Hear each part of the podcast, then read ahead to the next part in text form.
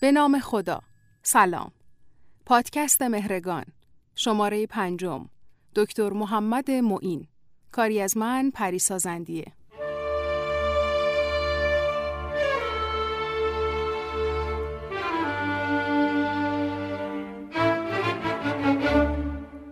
همیشه وقت نوشتن هر شماره از مهرگان به این فکر می‌کنم که بزرگی که می‌خوام ازش بگم در چه شرایطی متولد شده و ایران چه جور جایی بوده اون موقع؟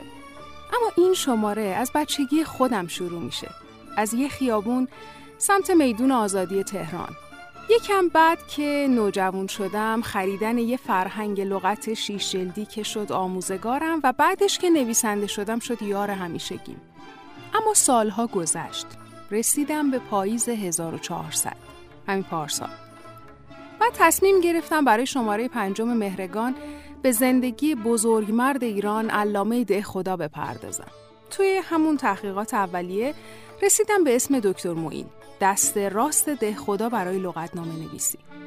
بعد رفتم سراغ محمد معین دیدم یک جهان دانش و فرزانگیه راستش دو دل شدم که شماره پنجم دکتر معین باشه یا علامه ده خدا یه روز که داشتم با ماشین از خیابون استاد معین رد می شدم رسیدم به یه کوچه. کنار هم قرار گرفتن اسم کوچه با اسم خیابون برام شد نشونه.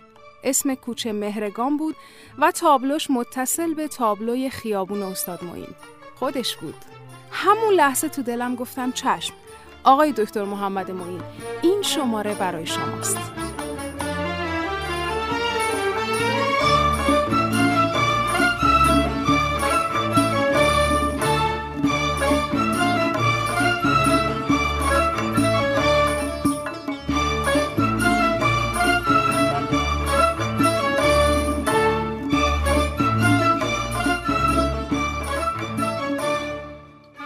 قصه های مهرگان خیلی وقتا احمد شاهیه یعنی از روزگاری شروع میشه که آخرین شاه قاجار روی تخت سلطنت نشسته و مملکتم رو هواست سال 1297 خورشیدی ایران هنوز و همچنان داشت با آسیبای جنگ جهانی اول و قحطی و اپیدمی بیماری های مختلف دست و پنجه نرم کرد. توی شماره قبل گفتم که اوضاع ایران اون سالا چقدر به هم ریخته بود و مردم و حکومت چه شرایطی داشتن.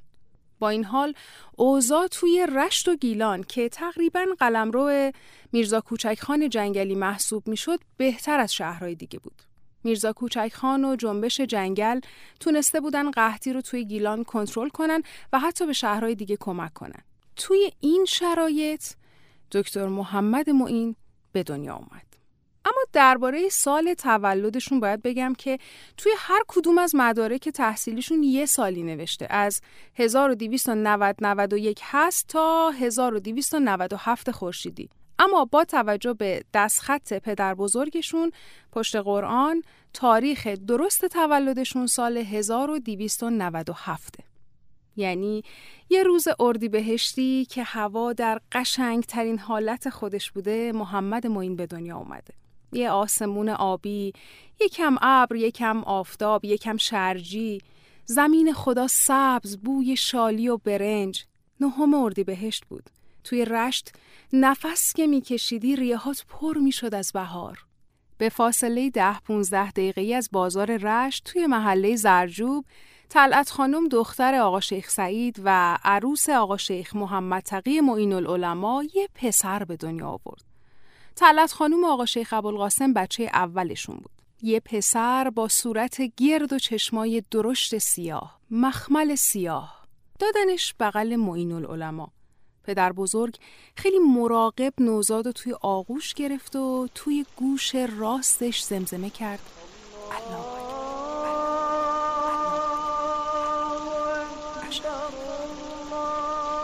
محمد خوش آمد تو باعث نامداری خاندان ما میشی. تو آبروی خانواده میشی.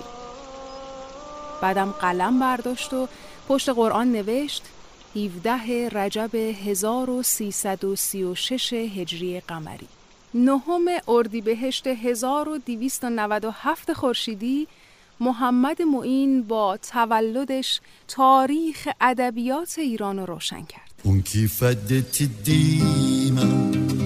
ringué au mitobima rané tifan de lima qui sait qui sait qui sait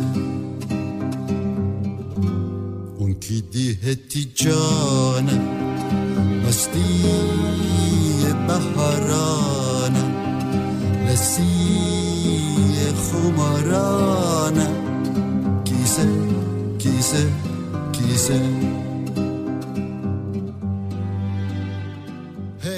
وقتی محمد و برادر کوچیکترش علی بچه بودن یه بیماری توی رشت شایع شد. میگن اون سال 28 هزار نفر توی رشت از دنیا رفتن که متاسفانه پدر و مادر محمد و علی هم جزوشون بودن. اول طلعت خانم چند روز بعد آقا شیخ ابوالقاسم. محمد و علی خردسال سپرده شدن دست جد پدریشون معین العلماء. معین العلماء از فقهای سرشناس شیعه در رشت بود. نامدار و مورد احترام. پدر بزرگ محمد و فرستاد مکتب. مکتبی که خاطراتش برای محمد کم از جهنم نداشت. جهنم دقیقا کلمه که خود محمد معین توی خاطراتش نوشته. با اینکه خودش نوه معین العلماء بود و سرشناس بود و با همه بچگی محترم شمرده می‌شد ولی از فلک کردن ها و تنبیه بچه ها تصاویر بدی توی ذهنش ثبت شده بود. خلاصه محمد توی اون مکتب خونه سر می کرد تا اینکه انقلاب گیلان اتفاق افتاد. جنبش جنگل. آخرین های میرزا کوچک خان و همرزماش همزمان با بچگی محمد. انقلاب گیلان سال 1299 خورشیدی اتفاق افتاد. محمد ترسیده بود و متوجه اوضاع بود. اینکه روسا وارد گیلان شدن و رشت و گرفتن، شهر آشوب شد و مردم از جمله خانواده معین العلماء مجبور شدن با کلی مشقت شبونه از راه جنگل فرار کنن و پناه ببرن به روستاهای اطراف. اما تنها حسنی که این ماجرا برای محمد و همکلاسیاش داشت این بود که اون مکتب ترسناک تعطیل شد و محمد یه مدت مکتب نرفت ولی از کتابا و از سواد پدر بزرگ استفاده می‌کرد. این ماجرا یعنی انقلاب گیلان از بهار 1299 بود تا پاییز 1300 خورشیدی. البته تقریبا از 1293 چهار شروع شده بود اما دیگه آخرین مرحله و اون چه که بهش میگن انقلاب گیلان توی این یک سال بود که با مرگ میرزا کوچک خان توی ارتفاعات تالش در 11 آذر 1300 کلا خاموش شد. رشتم به تصرف قوای دولتی در اومد و آروم گرفت و دوباره مکتبا باز شد و زندگی به حالت عادی برگشت. البته اینکه حالت عادی زندگی مردم چه کیفیتی داشته رو نمی‌دونم ولی به هر حال رضاخان سردار سپه موفق شد جنبش های مختلف سراسر ایران رو فرو بشونه و خب رشتم جز همین شهر بود. قضاوت و صحبت درباره جنبش جنگل قطعا کار من نیست ولی مرگ میرزا کوچک خان یکی از غمانگیزترین خاطرات رشت و فومنات و جنگل های گیلانه چقدر جنگل خوسی ملت وسی خسته نبوسی می جان جانم. درگم میرزا کوچی خانم خدا دانه که من نتانم گفتن از ترس دشمن.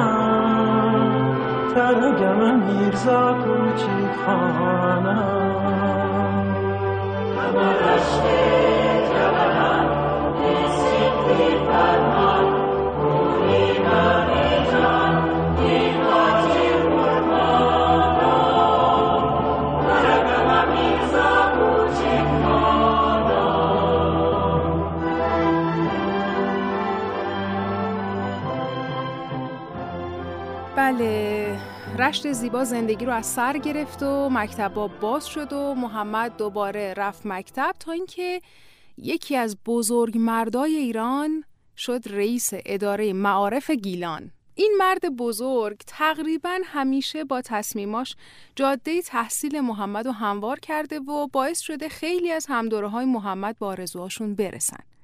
رئیس اداره معارف گیلان کسی نبود جز عیسی صدیق کسی که طرح تأسیس دانشگاه تهران رو داده. که البته اون موقع هنوز دکتر نشده بود. به خاطر همین نگفتم دکتر عیسی صدیق. اون موقع یه جوون لیسانسیه بود از پاریس. یه مدت هم توی لندن دستیار ادوارد براون بود. برای مطالعه و تحقیق درباره زبان فارسی. و سال 1297 خورشیدی برگشته بود ایران و مناسب مهمی در حوزه آموزش و پرورش داشت. وقتی رفت گیلان دستور داد تمام مکتب خونه ها تبدیل بشن به مدرسه های مدرن که اتفاقا همون مکتبی که محمد معین اونجا درس میخوندن با کمک شخص معین العلماء تبدیل به مدرسه شد و قرار شد بر حسب سواد بچه ها هر کس بشونن سر یک کلاسی که اول محمد رو نشوندن کلاس سوم بعد از مدت کمی مدیر مدرسه محمد رو خواست. محمد هم ترسیده بود هم متعجب بود که چی کار ممکنه با من داشته باشن؟ اما مدیر گفت تو سوادت از کلاس سوم بیشتره. معلمت گفته کلاس چهارم هم نه. باید بری کلاس پنجم بشینی. خلاصه رفت پنجم و بعدم ششم و تمام مدرک پایان تحصیلات ابتدایی رو گرفت. کی؟ سال 1304 حتما عکس مدارک تحصیلی محمد معین رو روی اینستاگرام براتون می‌ذارم. خلاصه بعد ابتدایی تموم شد و مدرکش رو گرفت و رفت دوره اول متوسطه رو توی مدرسه نمره یک رشت شروع کرد. راستش من شخصا از این متوسط اول و دوم و نمی‌دونم کلاس نهم و دهم و اینا خیلی سر در نمیارم. من ابتدایی بلدم و راهنمایی و دبیرستان. متوسط اول احتمالا از دوم راهنمایی به بعد شروع میشه. دیگه ما قدیمی شدیم دیگه. خلاصه سال 1305 خورشیدی قصه ثبت احوال و سجل گرفتن رسید به رشت. تا قبل از اون کسی فامیلی نداشت. مثلا بچه ها رو توی مکتب و مدرسه با شغل پدر یا با شماره صدا می‌کردن. مثلا عباس نونوا یا محمد نمره دو اینو مهندس علی معین برادر کوچیکتر آقای دکتر توی خاطراتشون نوشتن. من خودم تا حالا نشنیده بودم که قدیما کسی رو مثلا با شماره صدا کنن. خلاصه اداره احسایه رشت دایر شد و قرار شد هر کس نام خانوادگی بگیره و سال تولدش ثبت بشه. خانواده محمد به خاطر لقب آقا شیخ محمد تقی معین العلماء نام خانوادگیشون شد معین. و محمد که تا قبل از اون توی مدرسه محمد آقا صداش می‌کردن شد محمد معین. اون معموری که قلم دست گرفت و توی صفحه سجل نوشت محمد معین نمی‌دونست. سالها بعد این اسم میشه اسم چند تا میدون و خیابون توی رشت و آستانه و تهران و تبریز و اصفهان و شهرهای دیگه. حتی اسم یکی از کشتی های سازمان کشتیرانی کشور. محمد معین به شماره سجل 1654 صادر از رشت.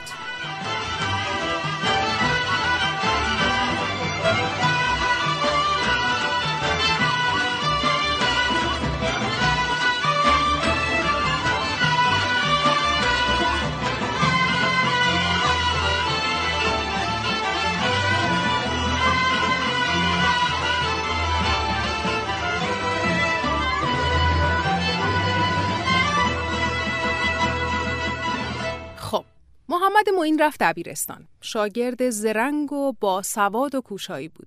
عاشق کتاب و مطالعه. اون موقع مجله های ایران شهر و کاوه و آینده رو آبونه بود و مرتب می‌خوند.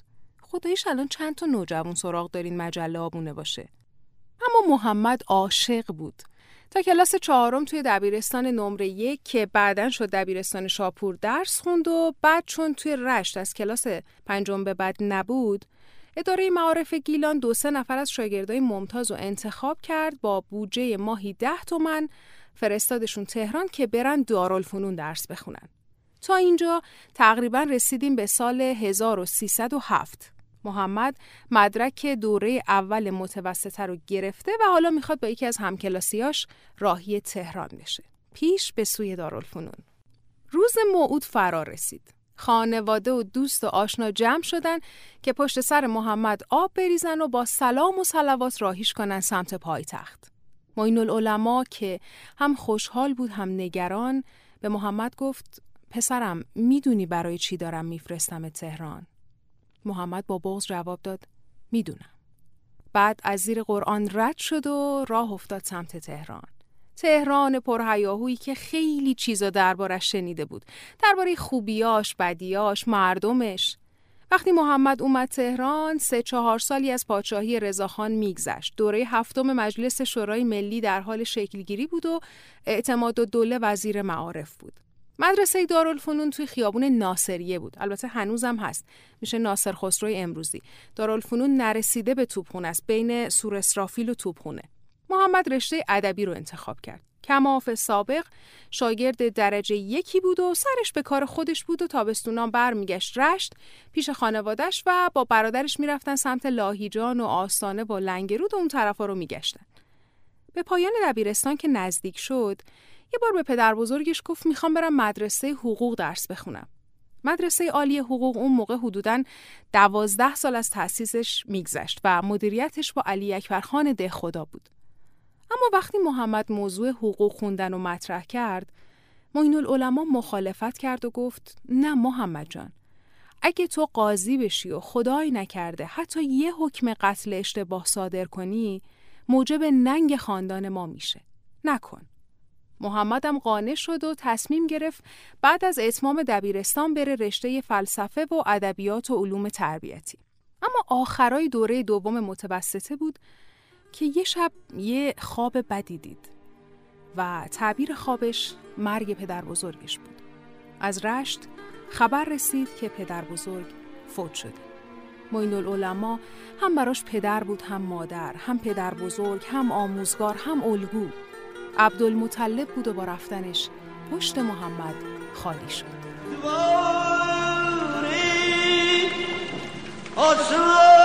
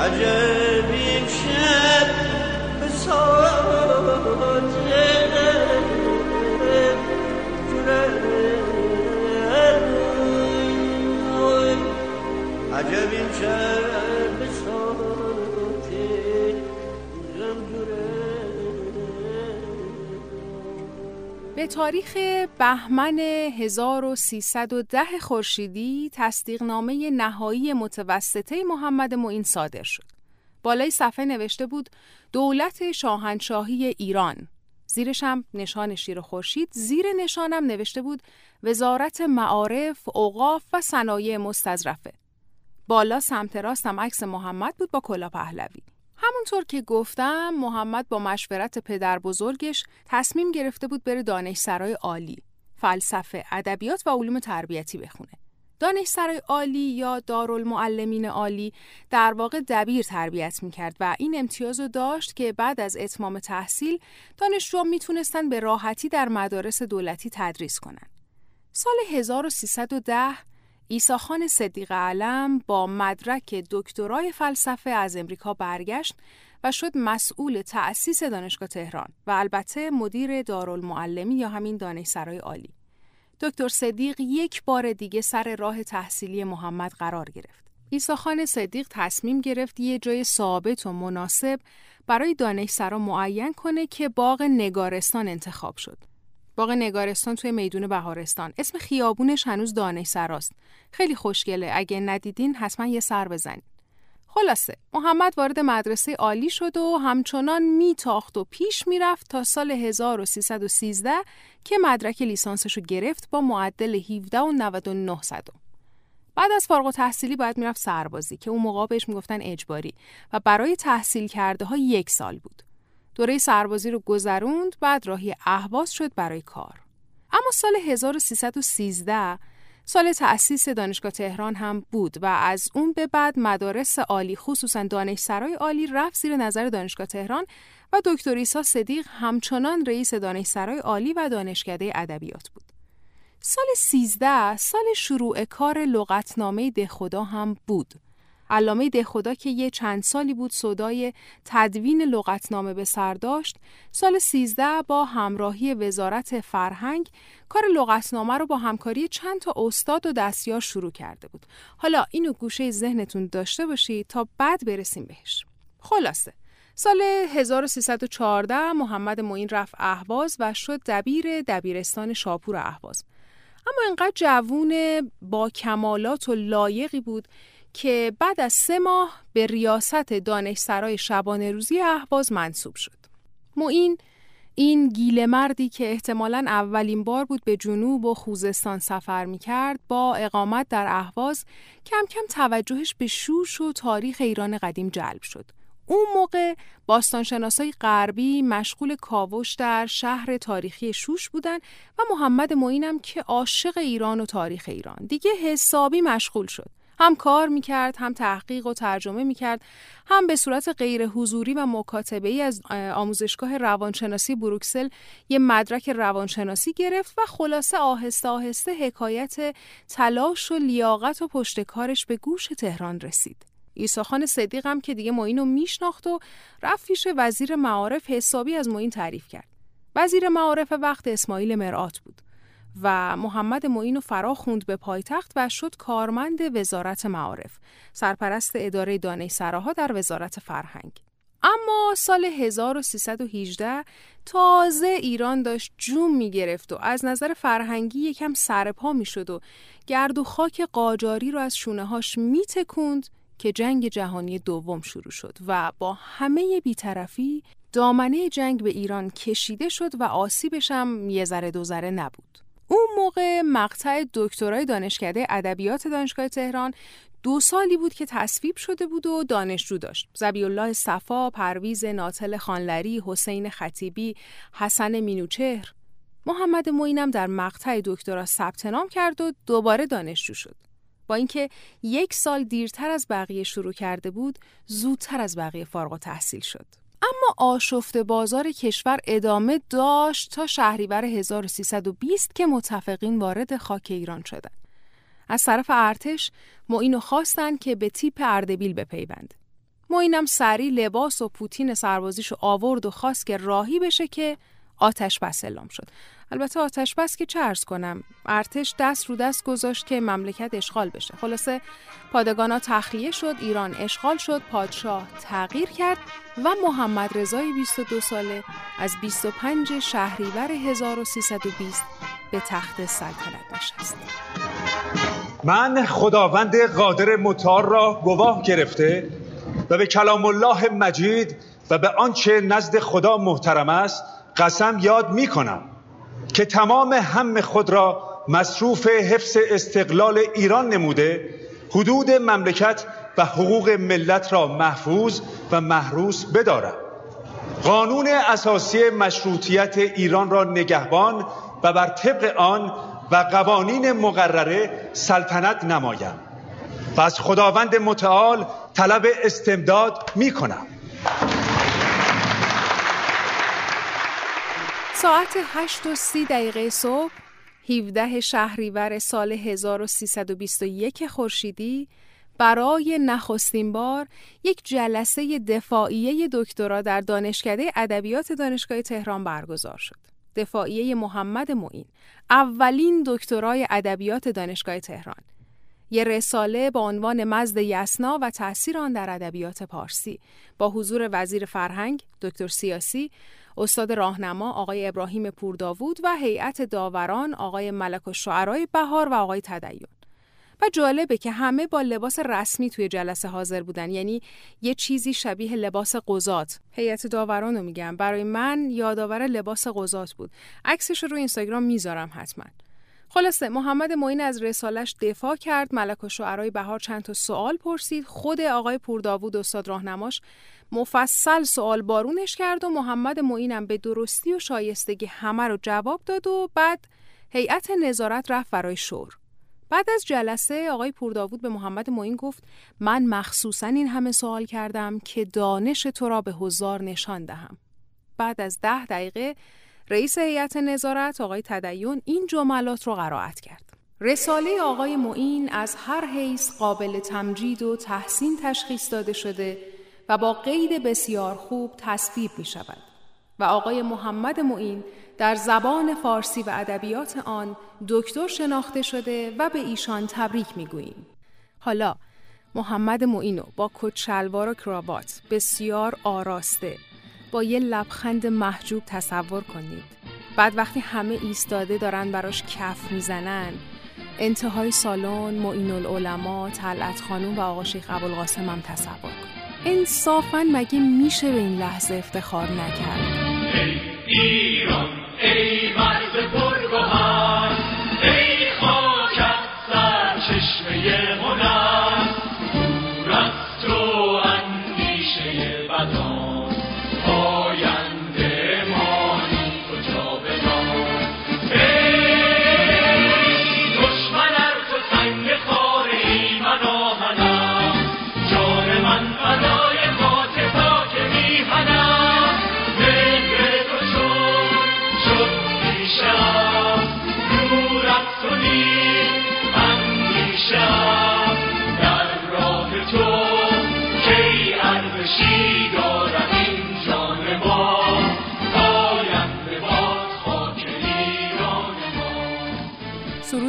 ایران توی همون سالا و توی همون حالا هوا سروده شده. کاملا متناسب احوال ایران و ایرانی حوالی سال 20 هست. اما دکتر محمد معین اینطور که پیداست به وقت جلسه دفاعی تازه دامادم بوده یعنی عقد کرده بوده. با مهین پرنیان خانم دختر محمد علی امیر جاهد محمد علی امیر جاهد موسیقیدان، تصنیف سرا و مدیر سالنامه پارس بود که اتفاقا ایشون هم در جلسه دفاعی حضور داشته و ماجرای اولین دکترای ادبیات دانشگاه تهران رو با جزئیات در سالنامه پارس منتشر کرد. من عکس اون صفحات سالنامه رو براتون رو اینستاگرام می‌ذارم خیلی جذابه. خلاصه اینکه مهین خانم امیر جاهد از سال 1321 به بعد شد یار دکتر معین و البته شیرینی زندگی پرمشغلش. تو گیل مرد کوچک اندام نازک دل که سر به زیری خصلت نجیبانه توست. چطور توانستی آن نگاه سوزنده پدرم را تاب بیاوری؟ تمام صحرای گل شده بود یک جفت چشم و من می دیدم چطور می توانستم تاب نیاورم و باز تو را در کول بارم سوقات بیاورم؟ و من می دانستم که تو می بینی صدای عطر تو از صدای تمام پرندگانی که گروهی می بلندتر بود. ای شب از رویای تو رنگین شده. سینه از عطر تو هم سنگین شده.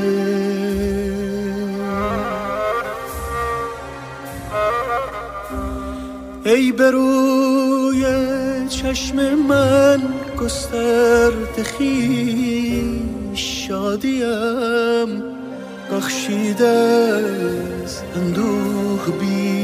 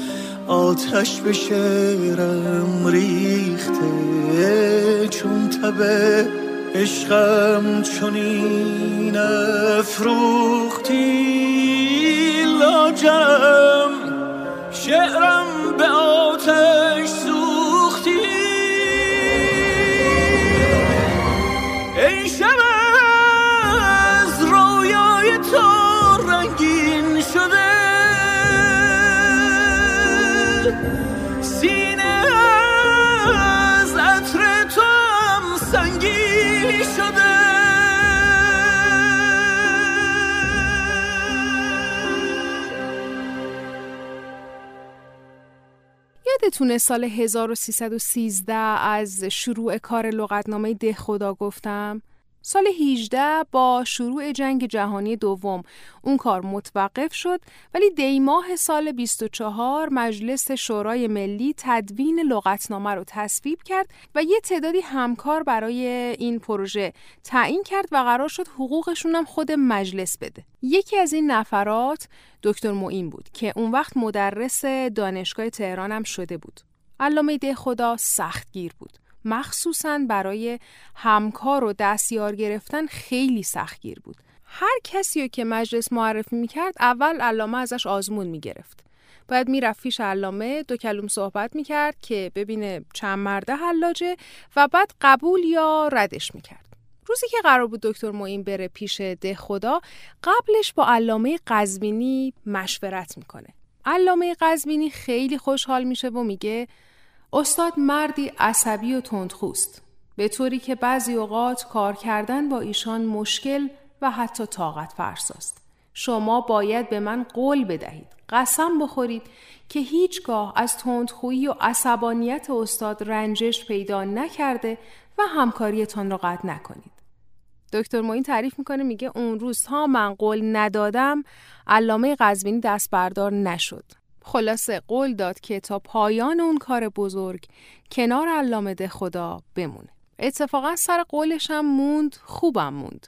حوالی سال 25 یه هیئت پنج نفری از جمله دکتر معین تشکیل شد که با ده خدا همکاری کنند.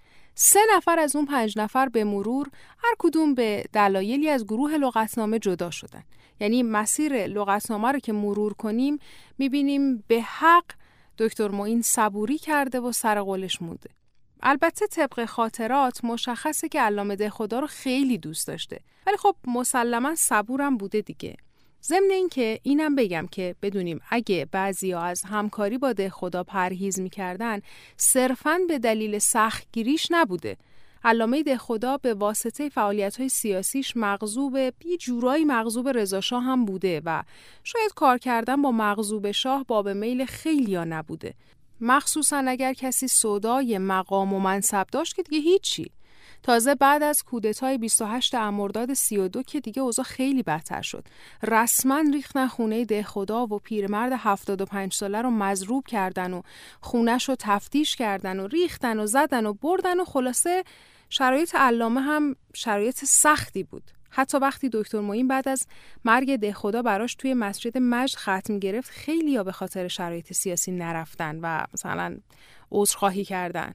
اما دکتر معین بیدی نبود که با این بادا بلرزه. چشمش هم دنبال مقام و منصب نبود. خودشون تعریف می‌کنن میگن وقتی برای اولین بار رفتم پیش ده خدا یه متن عربی داد بهم گفت ترجمهش کن. گفتم الان؟ گفت نه پس فردا.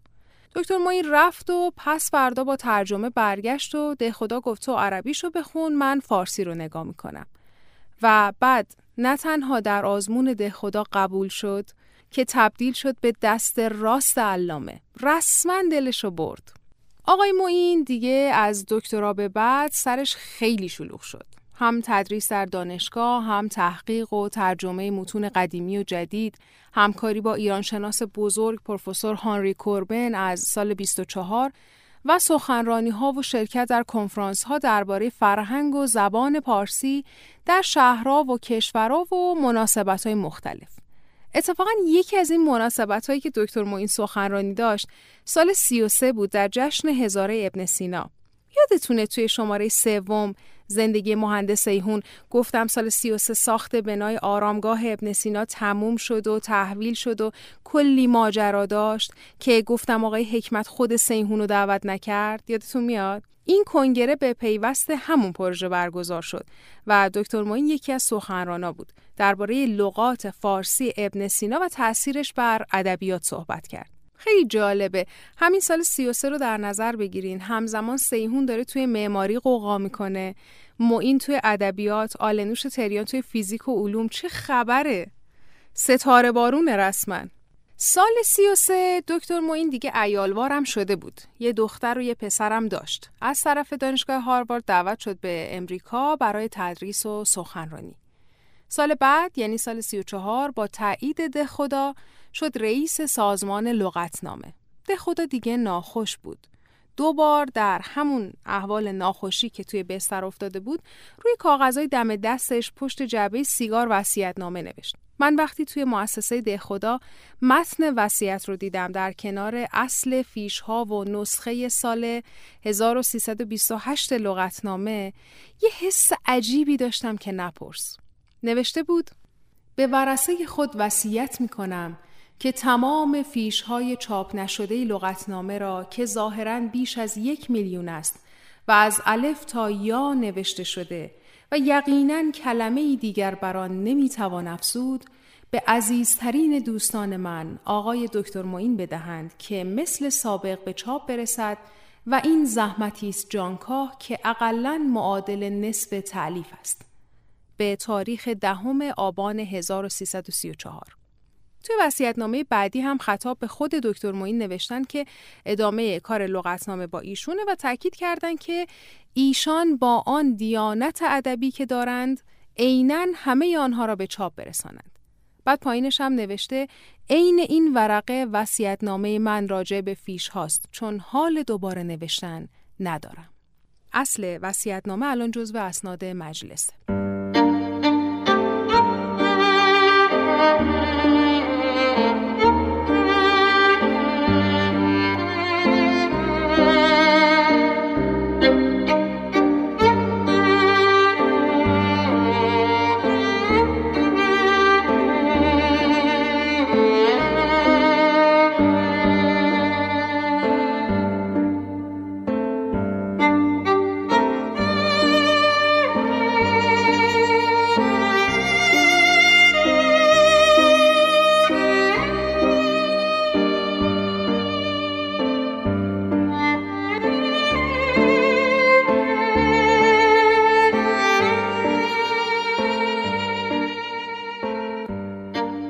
اسفند 1334 ده خدا رفت و کار لغتنامه تماما روی دوش دکتر معین افتاد. چند سال بعد از مرگ ده خدا که بودجه لغتنامه به 200 هزار تومن رسیده بود به یک باره بودجه قطع شد با اینکه وزیر فرهنگ خودش رئیس دانشگاه هم بود و توقع می‌رفت که درک بیشتری به خرج بده و اهمیت لغتنامه رو بفهمه ولی اهمیتی نداد دکتر معینم یه نامه بلند بالا به نخست وزیر نوشت و بودجه با وجود مخالفت وزیر فرهنگ دوباره برقرار شد. این گذشت سفرهای دکتر معین و سخنرانی ها و تدریسش بیشتر و بیشتر شد آلمان رفت به کنگره خاورشناسان مونیخ سوئیس رفت اتحاد جماهیر شوروی به دعوت دانشگاه های شوروی کنفرانس اسلامی لاهور همراه با بدی و زمان فروزانفر به فرانسه رفت و دپارتمان ایران شناسی در دانشگاه استراسبورگ رو راه اندازی کرد. استاد ممتحن دانشگاه پنجاب شد و خلاصه از سراسر دنیا و دانشگاه ها و کنگره های مختلف دعوتنامه داشت و سفر می کرد و رسما نماینده زبان و ادب پارسی در دنیا بود و انصافا شایسته ترین نماینده بود برای ایران و ادبیات ما. از کنفرانس لاهور که برگشتن دکتر رضازاده شفق به برادر دکتر معین گفته بود من با وجود دوستی عمیقی که با برادر تو دارم تا روز اول کنفرانس نمی‌دونستم دکتر معین به این خوبی عربی حرف می‌زنه. بله دیگه بالاخره عربی رو از معین العلماء یاد گرفته بود. نوه یه شیخ شیعه نامدار بود. تعجبی نداشت. اما یه ماجرای خیلی جذاب. برای من که خیلی جالب و جذاب بود. دی ماه سال 38 یه روز که دکتر معین صبح روزنامه رو باز کرد دید ا خبر درگذشت نیما یوشی چاپ شده. اول کلی حسرت خورد که چرا هرگز نیما رو ندیده بعد روزنامه رو به دختر بزرگش که اون موقع 13 ساله بود نشون داد و گفت دخترم این نیما یوشیجه پدر شعر نو اما قسمت جذاب ماجرا اینه که فرداش وصیت‌نامه نیما توی روزنامه ها چاپ شد و دکتر معین و خیلی های دیگه متحیر شدن. نیما دکتر معین و وسیع قرار داده بود و گفته بود فقط دکتر معین حق بررسی آثار منو داره. معین شوکه شده بود. با خودش می‌گفت چرا من؟ حتی وقتی خواهر نیما وصیت‌نامه رو آورد خونشون آقای دکتر پرسید خانم چرا قبلا با من صحبت نکرد؟ و این برای خیلی سوال بود که چرا معین؟ نیما دستیار داشت کلی مرید داشت کلی دوست و آشنا ولی وسیع تمام و کمال اشعارش دکتر معین بود. که البته دلیلش هم معلومه. هر کسی که معینو میشناخت سر دیانت ادبیش قسم می‌خورد. کسی به امانتداری دکتر معین شک نداشت. حتی کسایی مثل نیما که اصلا ندیده بودنش. نیما نوشته بود امشب فکر می کردم با این گذران کثیف که من داشتم بزرگی که فقیر و ذلیل می شود حقیقتا جای تحسر است. فکر می کردم برای دکتر حسین مفتاح چیزی بنویسم که وصیت‌نامه من باشد. به این نحو که بعد از من هیچ کس حق دست زدن به آثار مرا ندارد جز دکتر محمد معین. اگرچه او مخالف ذوق من باشد. ضمناً دکتر ابوالقاسم جنتی عطایی و آل احمد با او باشند به شرط اینکه هر دو با هم باشند. ولی هیچ یک از کسانی که به پیروی از من شعر صادر فرمودند در کار نباشند. دکتر محمد معین مثل صحیح علم و دانش است. کاغذ پاره های مرا باز کنید. دکتر معین که هنوز او را ندیدم مثل کسی است که او را دیدم و اگر شرعا می توانم قیم برای ولد خود داشته باشم دکتر محمد معین قیم است. ولو اینکه او شعر مرا دوست نداشته باشد. اما ما در زمانی هستیم که ممکن است همه این اشخاص نام برده از هم بدشان بیاید و چقدر بیچاره است انسان. خانم ابریست یک سر روی زمین ابریست با آن. از فراز گردن خرد و خراب و مست باد میپیچد. یک سر دنیا خراب از اوست و حواس من. آی نیزن که تو را آواز نی برده است دور از ره. کجایی؟ خانم ابریست اما ابر بارانش گرفته است. در خیال روزهای روشنم که از دست رفتندم من به روی آفتابم می‌برم در ساحت دریا نظاره و همه دنیا خراب و خرد از باد است و به ره نیزن که دایم می نبازد نی در این دنیای ابرندود. راه خود را داردن در پیش.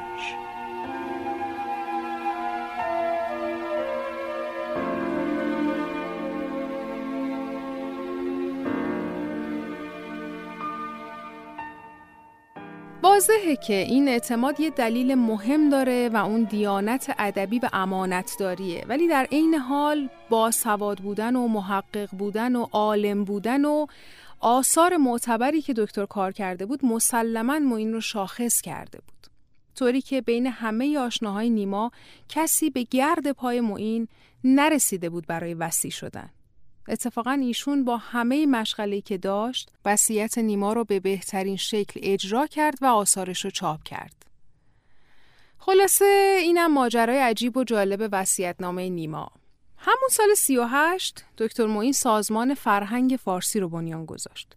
از سالها قبل حتی قبل از تصحیح کتاب برهان قاطع کار فرهنگ نویسی رو شروع کرده بود و سال 38 یه قراردادی با انتشارات امیر کبیر بست و سازمان فرهنگ فارسی رسما شروع به کار کرد. فرهنگ معین یه فرهنگ لغت عمومیه و کسایی که این کتاب رو دیده باشن و لغتنامه دهخدا رو هم دیده باشن متوجه تفاوت مهم این دوتا لغتنامه میشن. هر خونه ای که اهالیش به زبان فارسی حرف می‌زنن باید یه فرهنگ معین داشته باشه.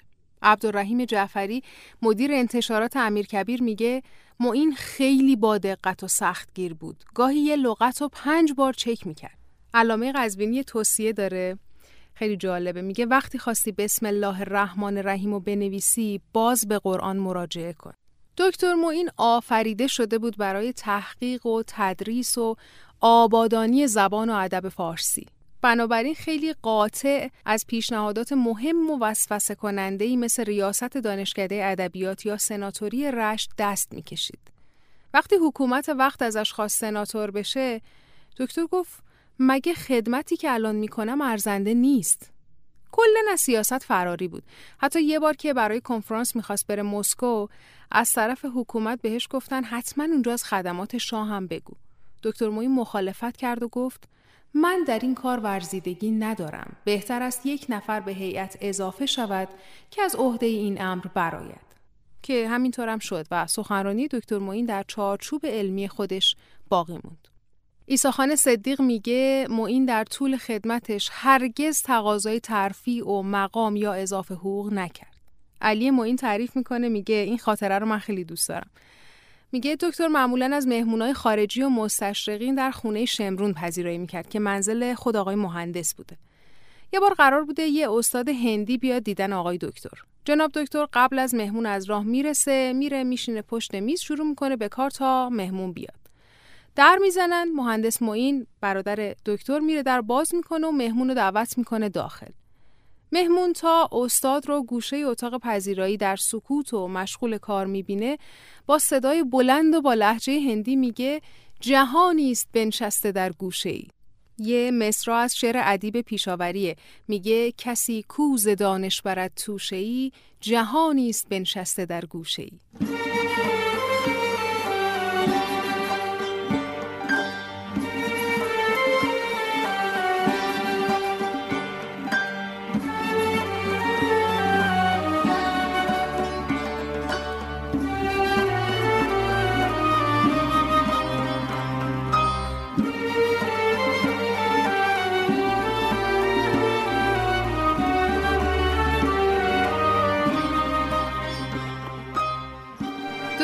سال چهل نشان عالی ادب و هنر فرانسه رو دریافت کرد. سال 42 یه نشان دیگه گرفت از طرف شارل دوگل رئیس جمهور وقت فرانسه و همون سال از طرف دانشگاه پرینستون امریکا دعوت شد برای تدریس و تحقیق که رفت. جایی که اینشتین تدریس کرده بود. وقتی آمریکا بود یه بار همسرشون یه عکسی از بچه ها توی حیات خونه می‌گیرن و میفرستن برای آقای دکتر. یه خونه خیلی قشنگ داشتن سمت پیروزی 400 دستگاه. یه عکس می‌گیره که دختر کوچیکه لباس و کلاه کابوی داشته. پدر در جواب نامه میگه خیلی قشنگه ولی ما ایرانی هستیم و باید پوشش ایرانی داشته باشیم. مهندس علی معین توی خاطراتشون می نویسن که محمد عاشق ایران بود و اسم بچه های خودش و بچه های من و فارسی انتخاب کرده بود. اسم بچه های جناب دکتر مهدوخت، مهداد، همایون، پیروز و پریچهر بود و اسم بچه های آقای مهندس همای، هرمز، هومن و لاله. دکتر عاشق ایران بود. به ایرانی بودن افتخار می کرد. ایران رو در ابعاد چند هزار ساله می‌دید ولی می گفت ما همین ایران عقب افتاده را باید دوست بداریم و تلاش کنیم تا عقب ماندگی آن جبران شود.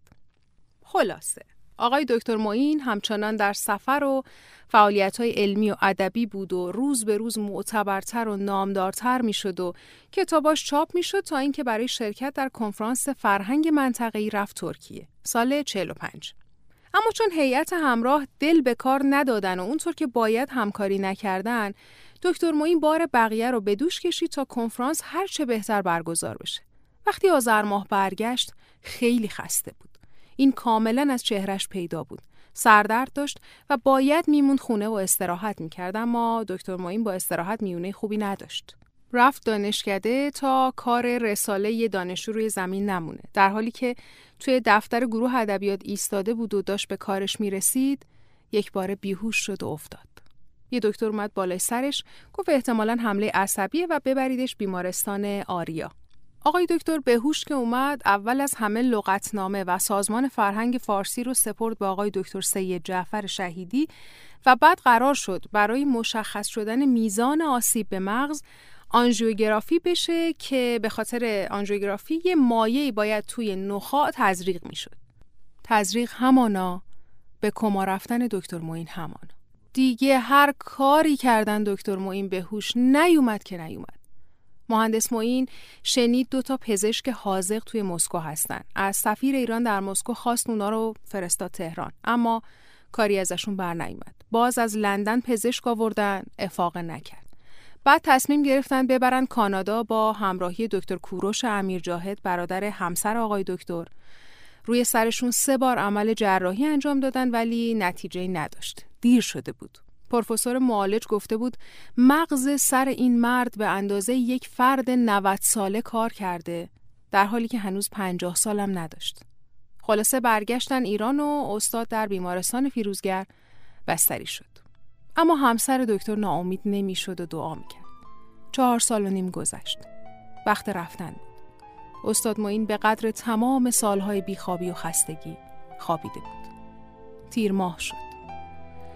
پنجره اتاق باز بود. یک آن تمام کلمات عاشقانه دور تخت دکتر معین جمع شدن. همه ی لغات فارسی که می‌شد باهاشون از کسی تشکر کرد دور دکتر معین رو گرفتن. واجه های زبان فارسی از همه جای ایران جمع شدن توی اتاق. اما به نیابت از همه یه لغت جلودار شد. خدا نگهدار. خدا نگهدار. باز کن پنجره را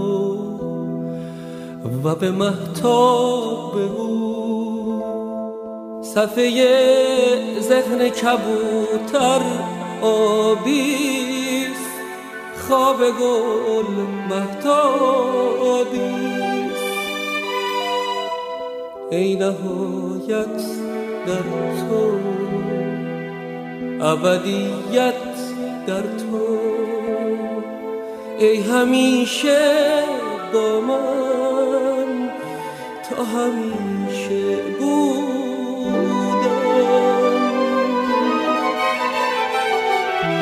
باز کن چشمت رو تا که گل باز شود. قصه زندگی آغاز شود. تا که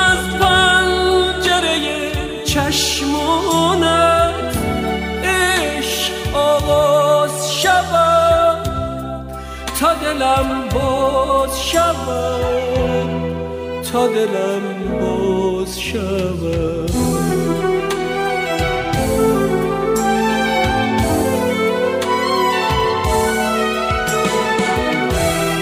دلم اینجا تنگ است دلم اینجا سرد است.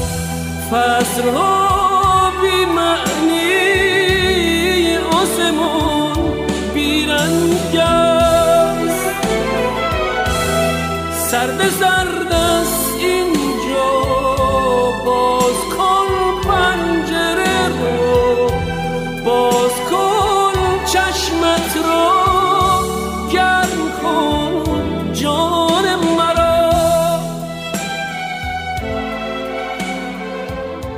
بعد از چهار سال و نیم انتظار این پایان دلخواهی نبود. دکتر محمد معین فقط 53 سال داشت. هنوز ادبیات ایران بهش نیاز داشت ولی رفت. 15 بهمن سال 51 در سالگرد تأسیس دانشگاه تهران به آقای دکتر معین منشور استادی ممتاز اعطا شد یعنی عنوانشون شد استاد ممتاز برای همینم ما عادت کردیم به جای دکتر معین بهشون میگیم استاد معین استاد ممتاز بودن برای اساتید در قید حیات مزایایی داره ولی خب استاد معین فرصتشون نداشت سه سال قبل از اون بیهوشی وقتی با برادرش در آستانه اشرفی قدم می‌زدن نزدیک هشمدرود به این مزرعه رسیدن که محل بازی بچگیاشون بود. دکتر معین به برادرش پیشنهاد داد که اون مزرعه رو بخرن و آرامگاه خانوادگی بنا کنن. مهندس هم این کار رو انجام داد و سال پنجاه که استاد برای همیشه آزم سفر شد بعد از تشریح در تهران و رشت توی همون آرامگاه در آستانه اشرفیه دفن شد. من در جریان پژوهش برای این شماره یه سفر به رشت و آستانه رفتم تا هم قبل از نوشتن از آقای دکتر کسب اجازه کنم هم رشت و محله زرجوب رو ببینم. آرامگاه دکتر محمد معین در میدان دکتر معین و کنار حشمت رود قرار داره. یه باغ قشنگیه و آرامگاهشون یه شمایلی شبیه حافظیه داره. منزلشون در تهرانم رفتم همین خانه موزه دکتر معین توی 400 دستگاه که بیشتر یه آموزشگاه موسیقیه البته تا خانه موزه.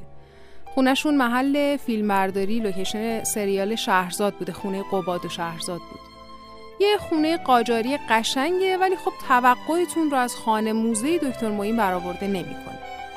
روحشون شاد و همیشه بعد این وعه نمی‌دونم چی بگم چون هنوز یه عالم حرف باقی مونده ولی دیگه وقت نیست. فقط می‌تونم بگم که این قسم تموم شد.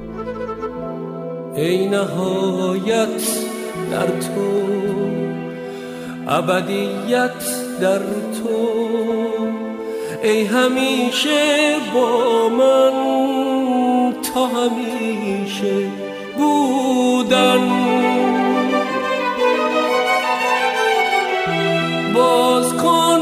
چشمت رو تا که گل باز شود.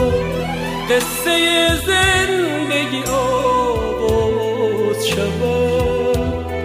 تا که از پنجره چشمانت عشق آغاز شود. تا دلم باز شود. تا دلم شود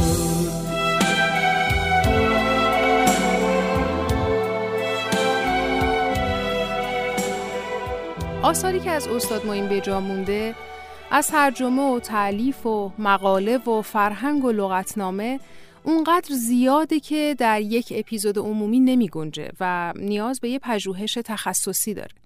ترجمه روانشناسی تربیتی، حافظ شیرین سخن، مزد یسنا، ستاره ناهید، تصحیح برهان قاطع، تصحیح چهار مقاله نظامی عروزی، چندین کتاب درباره دستور زبان فارسی چون اون موقع عمدتا شیوه نگارش دستور زبان به روش عربی یا فرانسوی بود. به خاطر همین استاد شروع کرد به تعلیف چند کتاب دستور زبان فارسی.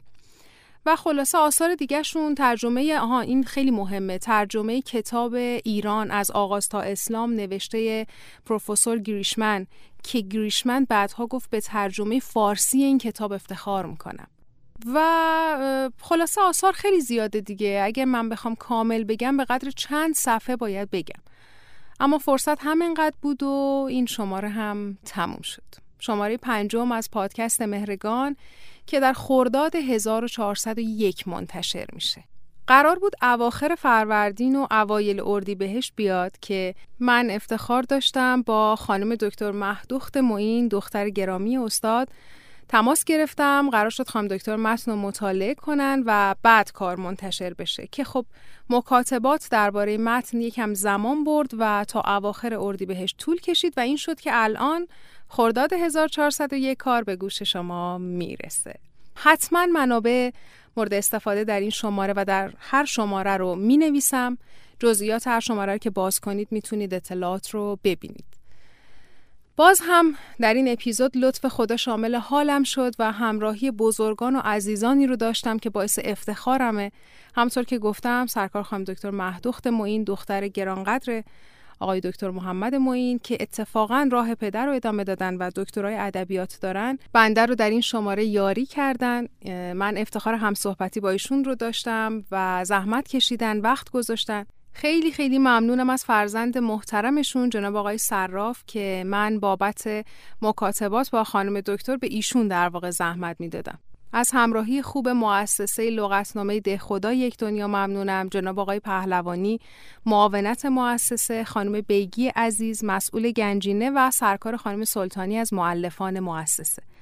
از انجمن آثار ملی ممنونم یا همون انجمن آثار و مفاخر فرهنگی امروزی. کلی کتاب به هم قرض دادن. از مسئولین محترم کتابخانه مجلس و کتابخانه مرکزی پارک شهر خیلی ممنونم. اما این بار باید یه تشکر خانوادگی هم بکنم. آقا من تا اراده کردم برم آستانه همه خانواده دست به دست هم دادن و یار شدن که من و دوربینم در راحت ترین شکل ممکن برسیم به رشت آستانه اشرفیه. یک دنیا ممنونم از دایی عزیزم آقای حسین ولیزاده و همسر نازنینشون. ممنونم از امیر، حمیرا و مرتضی که رفیقانه پایه شدن برای اینکه من به مراد دلم برسم. دمتون گرم. و نهایتا اینکه اگر دوست داشتید از مهرگان حمایت مالی کنید می‌تونید به سایت حامی باش برین و اسم مهرگان رو جستجو کنید. لینکش در bio اینستاگرام و قسمت جزئیات Castbox هم هست. اما اینکه از این پادکست حمایت مالی بکنید یا نه کاملا اختیاریه. اینکه چه مبلغی کاملا اختیاریه. و همین دیگه مثل همیشه دوستتون دارم. بهتون افتخار می‌کنم. در نور و عشق باشید. در پناه پروردگار.